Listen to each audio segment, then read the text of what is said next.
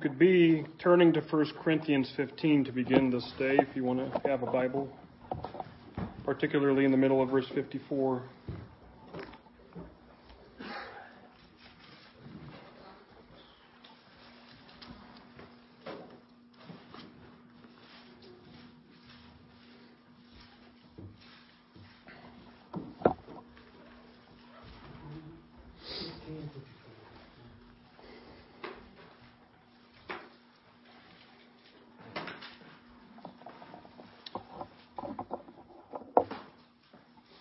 Death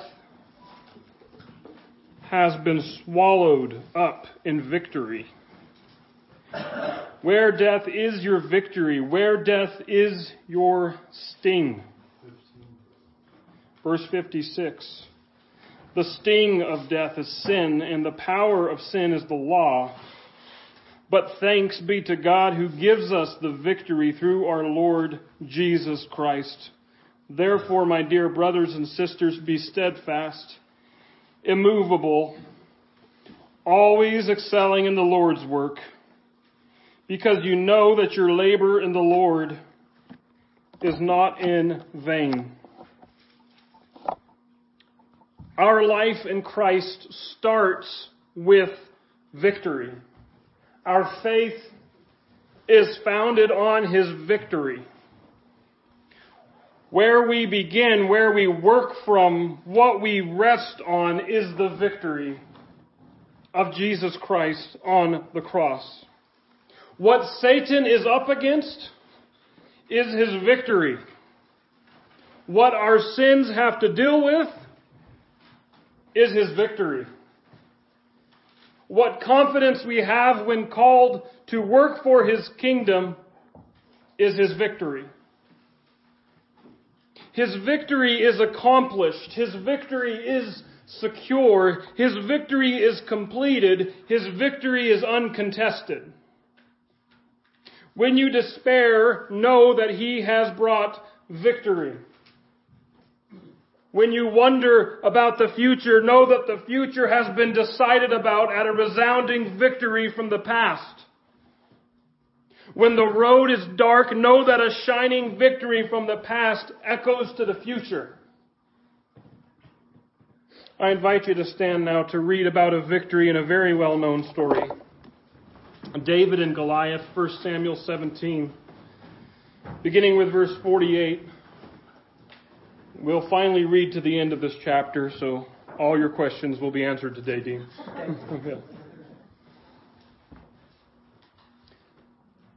When the Philistine started forward to attack him, David ran quickly to the battle line to meet the Philistine. David put his hand in the bag, took out a stone, slung it, and hit the Philistine on his forehead. The stone sank into his forehead, and he fell face down to the ground. David defeated the Philistine with a sling and a stone. David overpowered the Philistine and killed him without having a sword. David ran and stood over him. He grabbed the Philistine's sword, pulled it from its sheath, and used it to kill him. And then he cut off his head. When the Philistines saw that their hero was dead, they fled.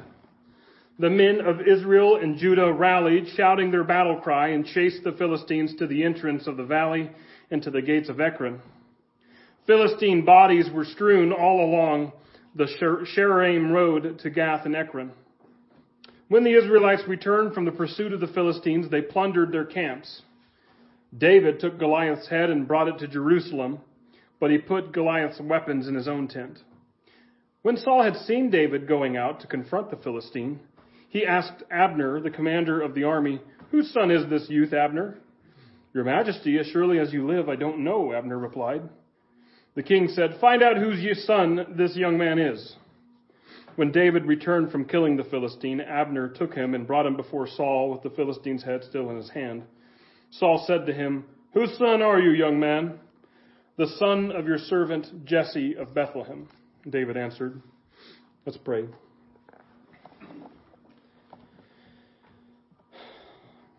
Father, familiarity of stories often makes it lose its luster in our lives. We're quick to pass over them. We've heard it all before. Father, show us what you mean by King David receiving victory over Goliath. Show us what you mean, Jesus, son of David, by your victory. We pray that you would use these words to speak to us today. I pray that you would move me out of the way and say what it is that you desire. And give us open ears and hearts to receive it, but then to use it in our lives. In Jesus' name we pray these things. Amen. You may be seated.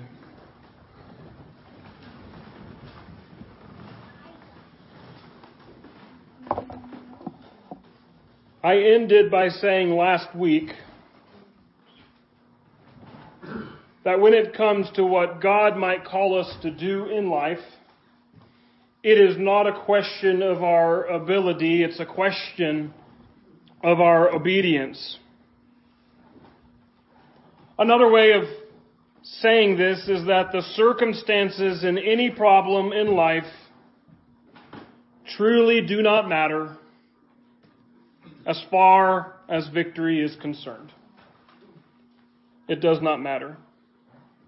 We're coming to the head of the story of David versus Goliath, and it's really the story in 1 Samuel so far ahead. The Philistines have been bitter enemies of Israel throughout much of the book of 1 Samuel. We have the summary statement in 1 Samuel 14 verse 52 that the conflict with the Philistines was fierce all of Saul's days. This is a constant thorn in Israel's side. And Goliath is really the personification of that. He taunted them day and night for 40 days. No one wanted to face him. But David trusted God and faced him. And we read again back in verse 48, when the Philistines started forward to attack him, David ran quickly to the battle line to meet the Philistine.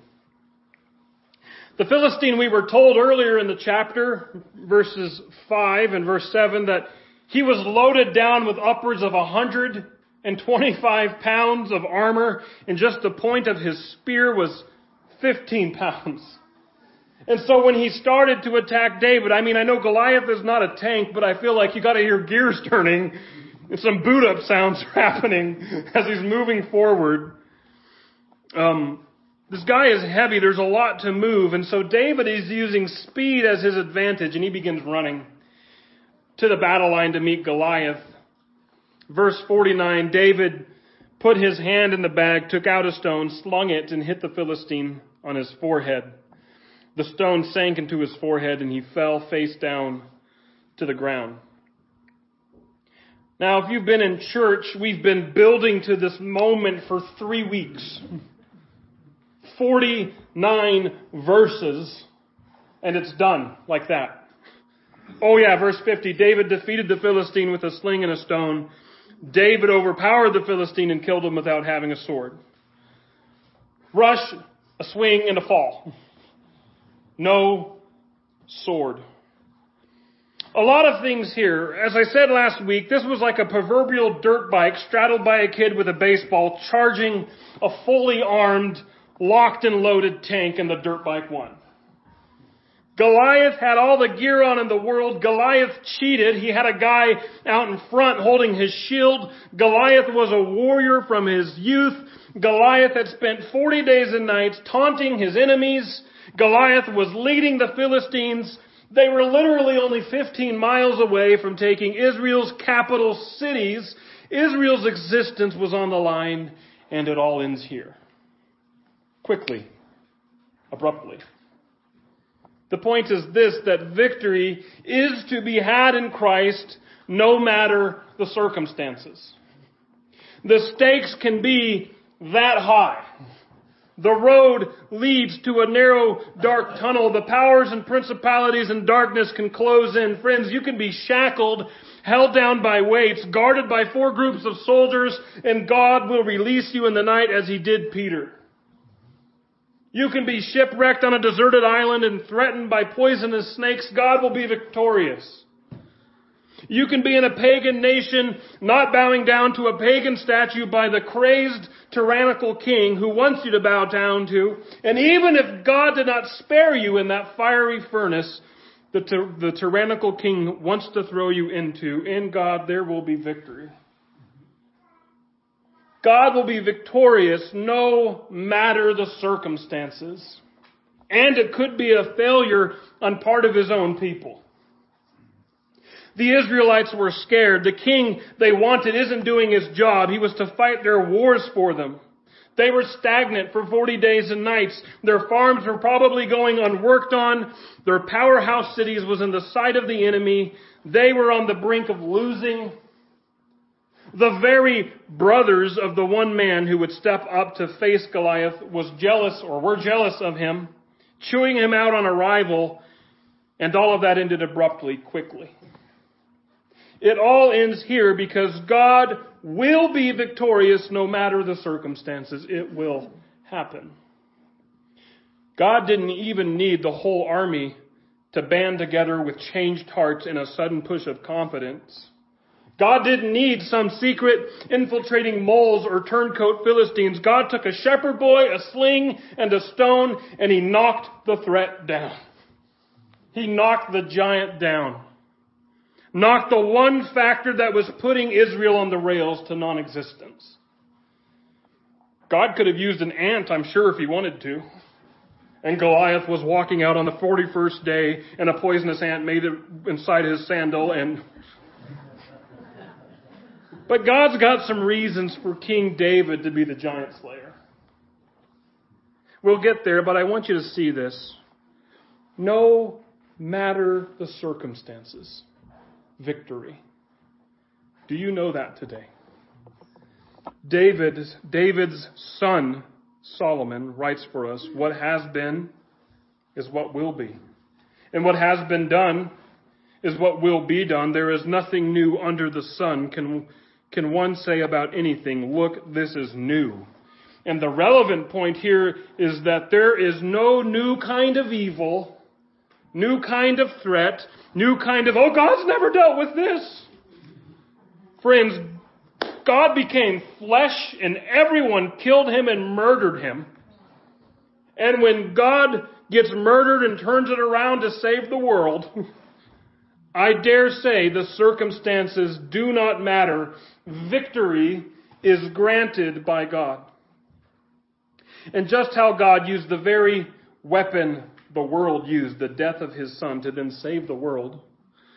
So we see at the beginning of verse 51 here that David's going to use the Philistines' own weapon to turn the tables for good. David ran and stood over him. He grabbed the Philistine's sword, pulled it from its sheath, and used it to kill him. Then he cut off his head. So step back, David's like, who's this pig blaspheming God? I'll take care of him. Charges him with a sling and stone. Oh, drat, I forgot a sword. I guess I'll just use his. It's not about how Goliath and how invincible and how formidable he looked. Nor is it about David and what he has or hasn't, doesn't have. It's about the fact that God is fighting the war. And no matter the circumstances, God wants and he will have the victory. What does this mean in your life? As far as God is concerned, he will have victory. But I've been attached to this sin for too long.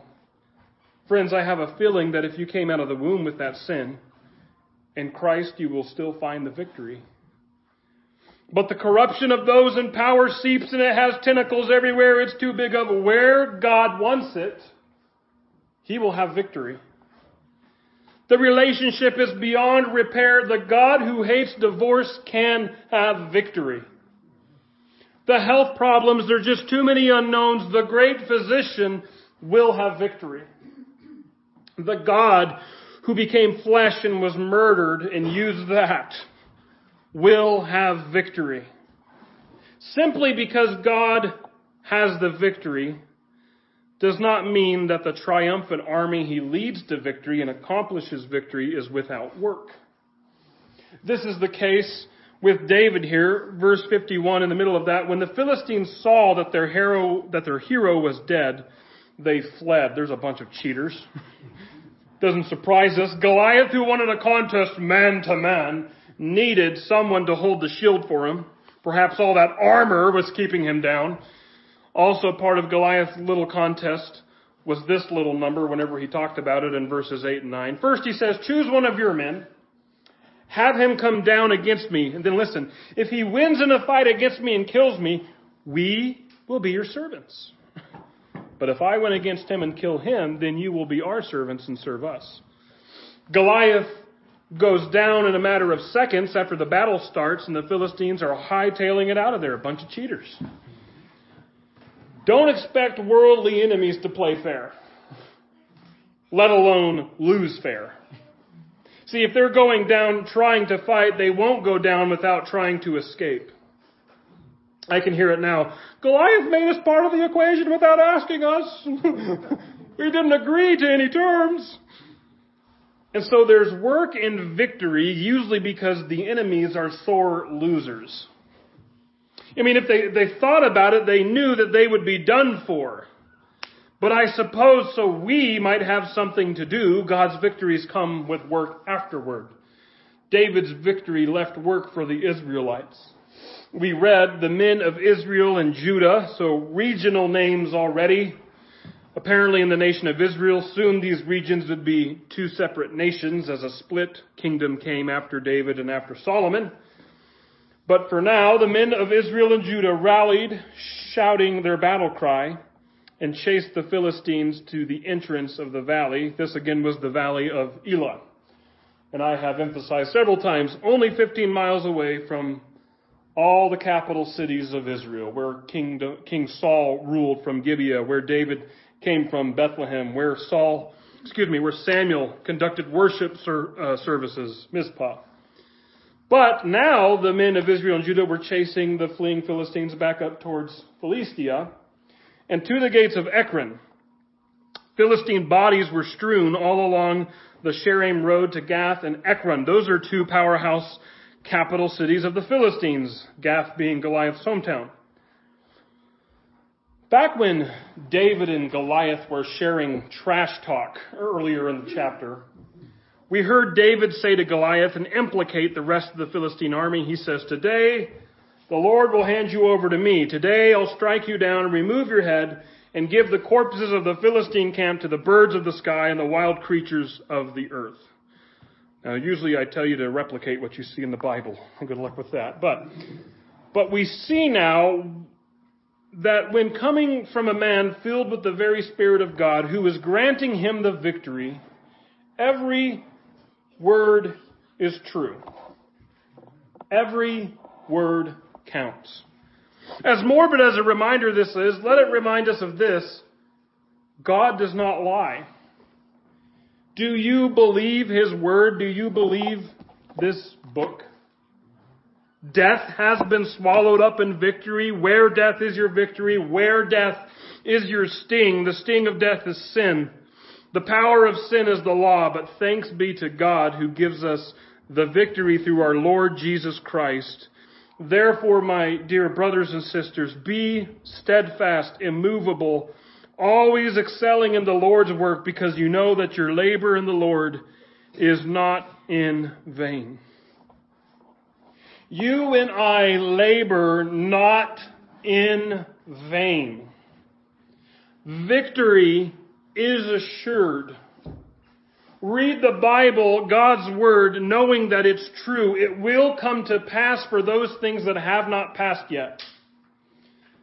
Then I heard a loud voice from the throne, Look, God's dwelling is with humanity, and he will live with them. They will be his peoples, and God himself will be with them and will be their God. He will wipe away every tear from their eyes. Death will be no more. Grief, crying, and pain will be no more because the previous things have passed away. Then the one seated on the throne said, Look, I am making everything new. He also said, Write, because these words are faithful and true. These aren't just words to make us feel good. They are truth loaded with reality to one day back them up. You and I labor not in vain. You also know what is true, what also has physical implications behind them. All authority has been given to me in heaven and on earth, says Jesus. Go, therefore, and make disciples of all nations, baptizing them in the name of the Father and of the Son and of the Holy Spirit, teaching them to observe everything I have commanded you. And remember, I am with you always to the end of the age. Labor not in vain. Christ has the authority to send us out. Christ is with us to the end of the age. And so we labor not in vain. Just as David crushed the head of Goliath, so Christ crushed the head of the serpent on the cross. And just as now the Israelites chase the Philistines down, doing the work of victory, so the church must answer the commission of our victor, Christ. And we labor not in vain because we labor from victory. We labor expecting nothing less than what's already been given to us. Most people fight wars hoping for victory at the end. when the Israelites returned from the pursuit of the Philistines, verse 53, they plundered their camps. See, the Philistines hot footed it as soon as they saw their champ on the ground without a head. That's problematic. so they lost their own heads and they left their camps. Perhaps they had their weapons and ran as fast as they could. Not everyone made, made it. We read a little bit back. If you receive the Facing Bench, our newsletter, uh, the, the articles that I've been putting in there have been going through the book of Mark again that I, I preached uh, beginning back in 2016. I believe it was the last article just put out where Jesus has been called insane by his mother and brothers, and he's been accused of being in league with Satan by what we would call church today. That's kind of was mentioned today in our reading of Matthew. Wow, Jesus' own church seems to be doing this. See, the Jewish authorities came down and said, He's in league with Satan. That's how he cast out demons. And Jesus just applies a little simple logic to the spiritual world and says, Why in the world would Satan send his minions to do his bidding? and then send other minions to undo the first minion's bidding. like, Satan does not cast out Satan. No one, he says, Jesus, can enter a strong man's house and plunder his possessions unless he first ties up the strong man. Then he can plunder his house. That's how Jesus worded it. Jesus called what he was doing in the spiritual world, healing sicknesses, casting out demons, preaching, plundering Satan's house. This isn't language reserved to Jesus in the New Testament. Paul calls the world under the power of the prince of the power of the air, Ephesians 2 2. But then Jesus binds him up. So you might ask, well, is he still bound? Well, Jesus says in John 12, now is the judgment of this world, says Jesus when he still walked the earth. Now the ruler of this world will be cast out. As for me, if I am lifted up from the earth, I will draw all people to myself. He said this to indicate what kind of death he was about to die. The strong man is bound, my friends. You and I in Christ have victory and have authority. The victory is bought and paid for and accomplished. The victory is had. We have work to do, but again, that work is a battle in part from victory, not to victory. Then David does something that has commentators scratching their heads. Verse 54. David took Goliath's head and brought it to Jerusalem. King Saul reigns from Gibeah in this day.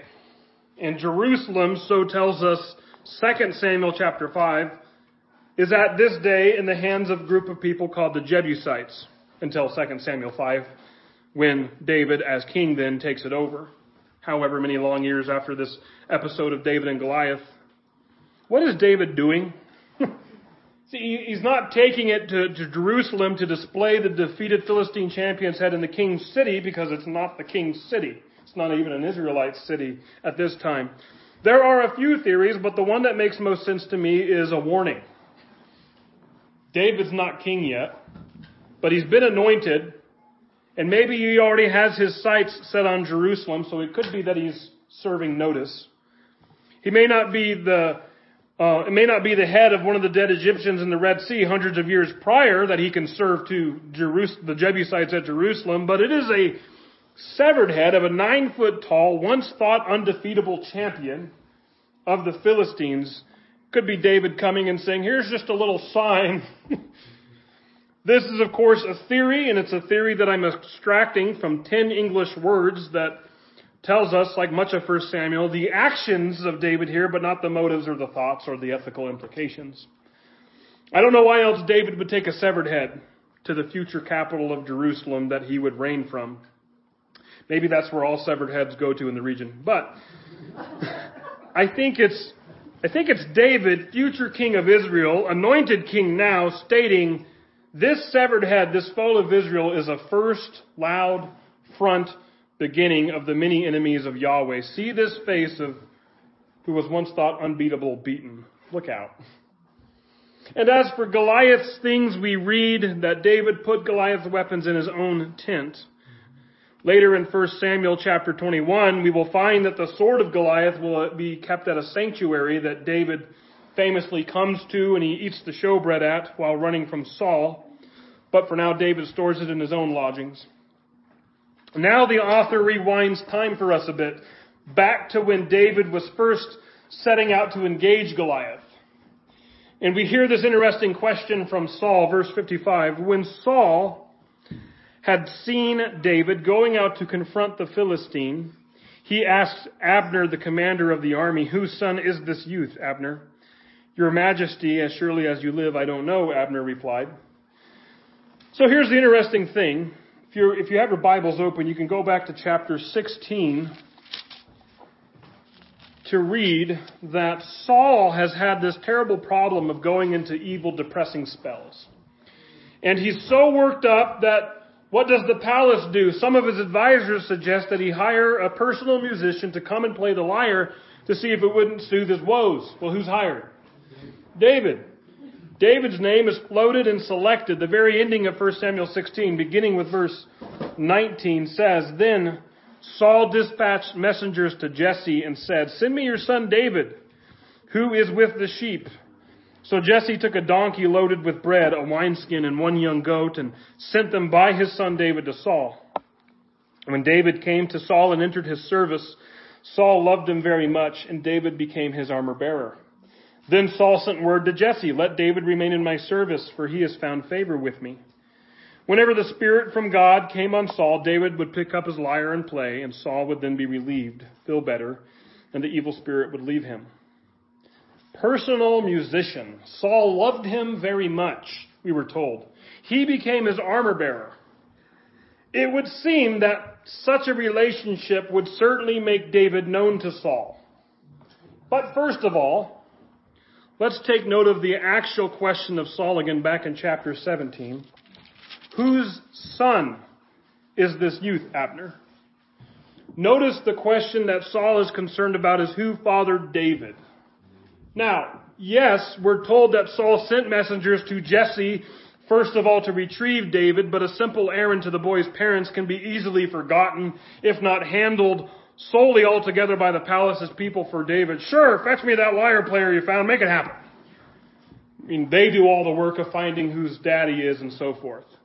It could be that. So it could be that Saul's not clueless. He knows this musician and armor bearer when he sees him. The king said, Find out whose son this young man is. When David returned from killing the Philistines, so I'm assuming this is while the rest of the army is chasing down Philistines, Abner took him, that is David, and brought him before Saul with the Philistine's head still in his hand. So this is obviously before David took Jerusalem. Verse 58, Saul said to him, Whose son are you, young man? The son of your servant Jesse of Bethlehem, David answered. So again, while the text may sound at first like Saul's completely clueless to this supposed musician and one-time armor bearer, we find that the question Saul had is about David's father an easily forgotten aspect. Why about David's father? That was part of the deal earlier in the chapter. Free taxes for the immediate family. It also could be that Saul wants to know David's pedigree. He wants to hire David permanently to the army.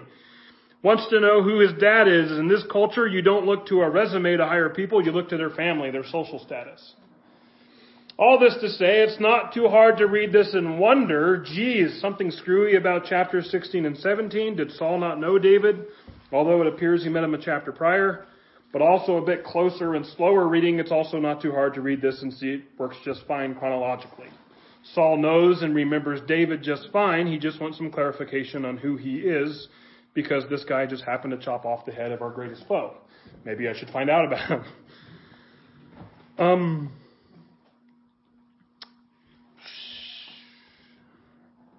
as we zoom out and give it a more Genesis to Revelation lens, did you catch the wording of this question here? Whose son is this youth? Find out whose son this young man is. Whose son are you, young man? I've been reading, as I told you, in the book of Genesis in my own time. And if it's not painstakingly clear already to know that we worship the Son of God, it seems Jewish people have always had a fixation on the idea of son, lineage, pedigree. The first prophecy of Jesus is found in Genesis 3. Eve takes the forbidden fruit. God's filling in all the parties on what's going to happen. And he comes to the serpent who tempted Adam and Eve and he says, I will put hostility between you and the woman and between your offspring and her offspring, offspring, sons, daughters, children. He will strike your head. The NIV says, crush your head here, and you will strike his heel. And we seem all too often to look at the scriptures as a string of pearls, right? Instead of something that connects more fluidly. We, we think each verse can be, and sometimes they can be, but they can just be viewed and examined in vacuums. And so quickly we sometimes lose context. We lose the, the underpinning themes. But if you read Genesis in the right way, you begin to realize that this sets a precedent in Jewish thinking. Life, the scriptures, the stories are stories of the offspring of the serpent versus the offspring of Eve, or the godly line. And it's as if the author wants us to look and wonder, and so does humanity, wants to look and wonder, particularly Eve, who says rather quickly after Genesis 3:15, "I have had a male child with the Lord's help." She glad she's had a son, a male child. Whose son is he? She's had a child with the Lord's help. Could this be the promised seed, the promised offspring, who will crush the head of the serpent? David crushed the head of the Philistine. He is the victor who brought victory. Whose son is he? Names in the Bible are often significant, if not all the time. David is the son of Jesse, there's only two letters difference between Jesse and Jesus, at least in English. Jesus is the Latinized, anglicized form of Yeshua. Some even say Joshua. Yeshua means God saves. Jesse, or actually Yishai, means God exists. David is the son of God exists. Let alone the fact the Bible calls Jesus the son of David, but to know that King David is the son of God exists reminds me of what the son of David said, the one who has seen me has seen the Father. Jesus is the incarnation of God, and by looking at Jesus, we know that God exists. And Jesus, the son of David, is the victor. Whose son is Jesus? The Son of God, the Son of David, and it is in this Son we know we have the victory. What then are we to say about these things? If God is for us, who is against us? He did not even spare his own son, but gave him up for us all. How will he not also with him grant us everything? Do you hear the grounding of victory in what Jesus has done? Do you hear the impossibility of any other outcome for those who are in Christ? A few verses back, Paul says, We know that all things work together for the good of those who love God, who are called according to his purpose. All things work together for good, and I can tell you personally, I find that hard to believe sometimes. All things work together for good. In God's economy, nobody's broke. Because every failure is swallowed up by the victory at the cross. Every brokenness is mended by his victory. Every sin is forgiven and even used by his victory. Every trial and error will make its way to victory. When Saul is asking with great wonder and amazement, whose son is David? It is the anticipating echo of the world when they stare with awe and wonder at the cross to find the serpent's head crushed, the world's champion slain, the enemy of the universe bound and destroyed. Whose son is he? That this man Jesus could accomplish such a thing by his very death. He is God's son. And he is victorious. And he, brother or sister in Christ, is our king. And his kingdom is above every kingdom. And there is no power in the world right now that can or will ever be able to contend with him. And then that's the king that you serve. And if that doesn't empower you to serve fearlessly, courageously, confidently, without or with abandon, then I'm all out of ammunition. I tap out. In Christ, there is victory no matter the circumstance. Let that victory propel you and me to work knowing that victory, unlike most wars, is what has already happened at the beginning. And we work, we fight, and we march on against the enemy with the victory given to us at the beginning from the victor, who we know and we love and we serve. Amen. Let's pray.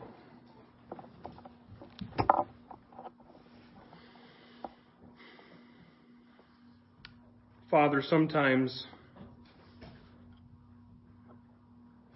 we see everything in front of us, and if we're not walking with you daily, we lose perspective. Father, we, we forget that the enemy's head is laying on a field behind us with and his body far from it. Uh, we forget that you have delivered victory for us at the cross. Father, what's great is that you are not dead, but you are risen. You have overcome the power of death. Death should then lose all of its sting. Should lose, we should lose all fear of death because we know you have conquered it. Father, it's such a joy to know that all things work together for good for those who are called according to his purpose. That means whatever we're going through, whatever we're facing, does not have to end in failure. And even if it ends in failure on a worldly perspective, you will still use it for your victory. Help us to trust in you and to not trust in the circumstances or to not trust in our own abilities but rather to just be obedient and trust you because you will deliver victory. We thank you, we love you, and we pray all these things in Jesus' name. Amen. You are just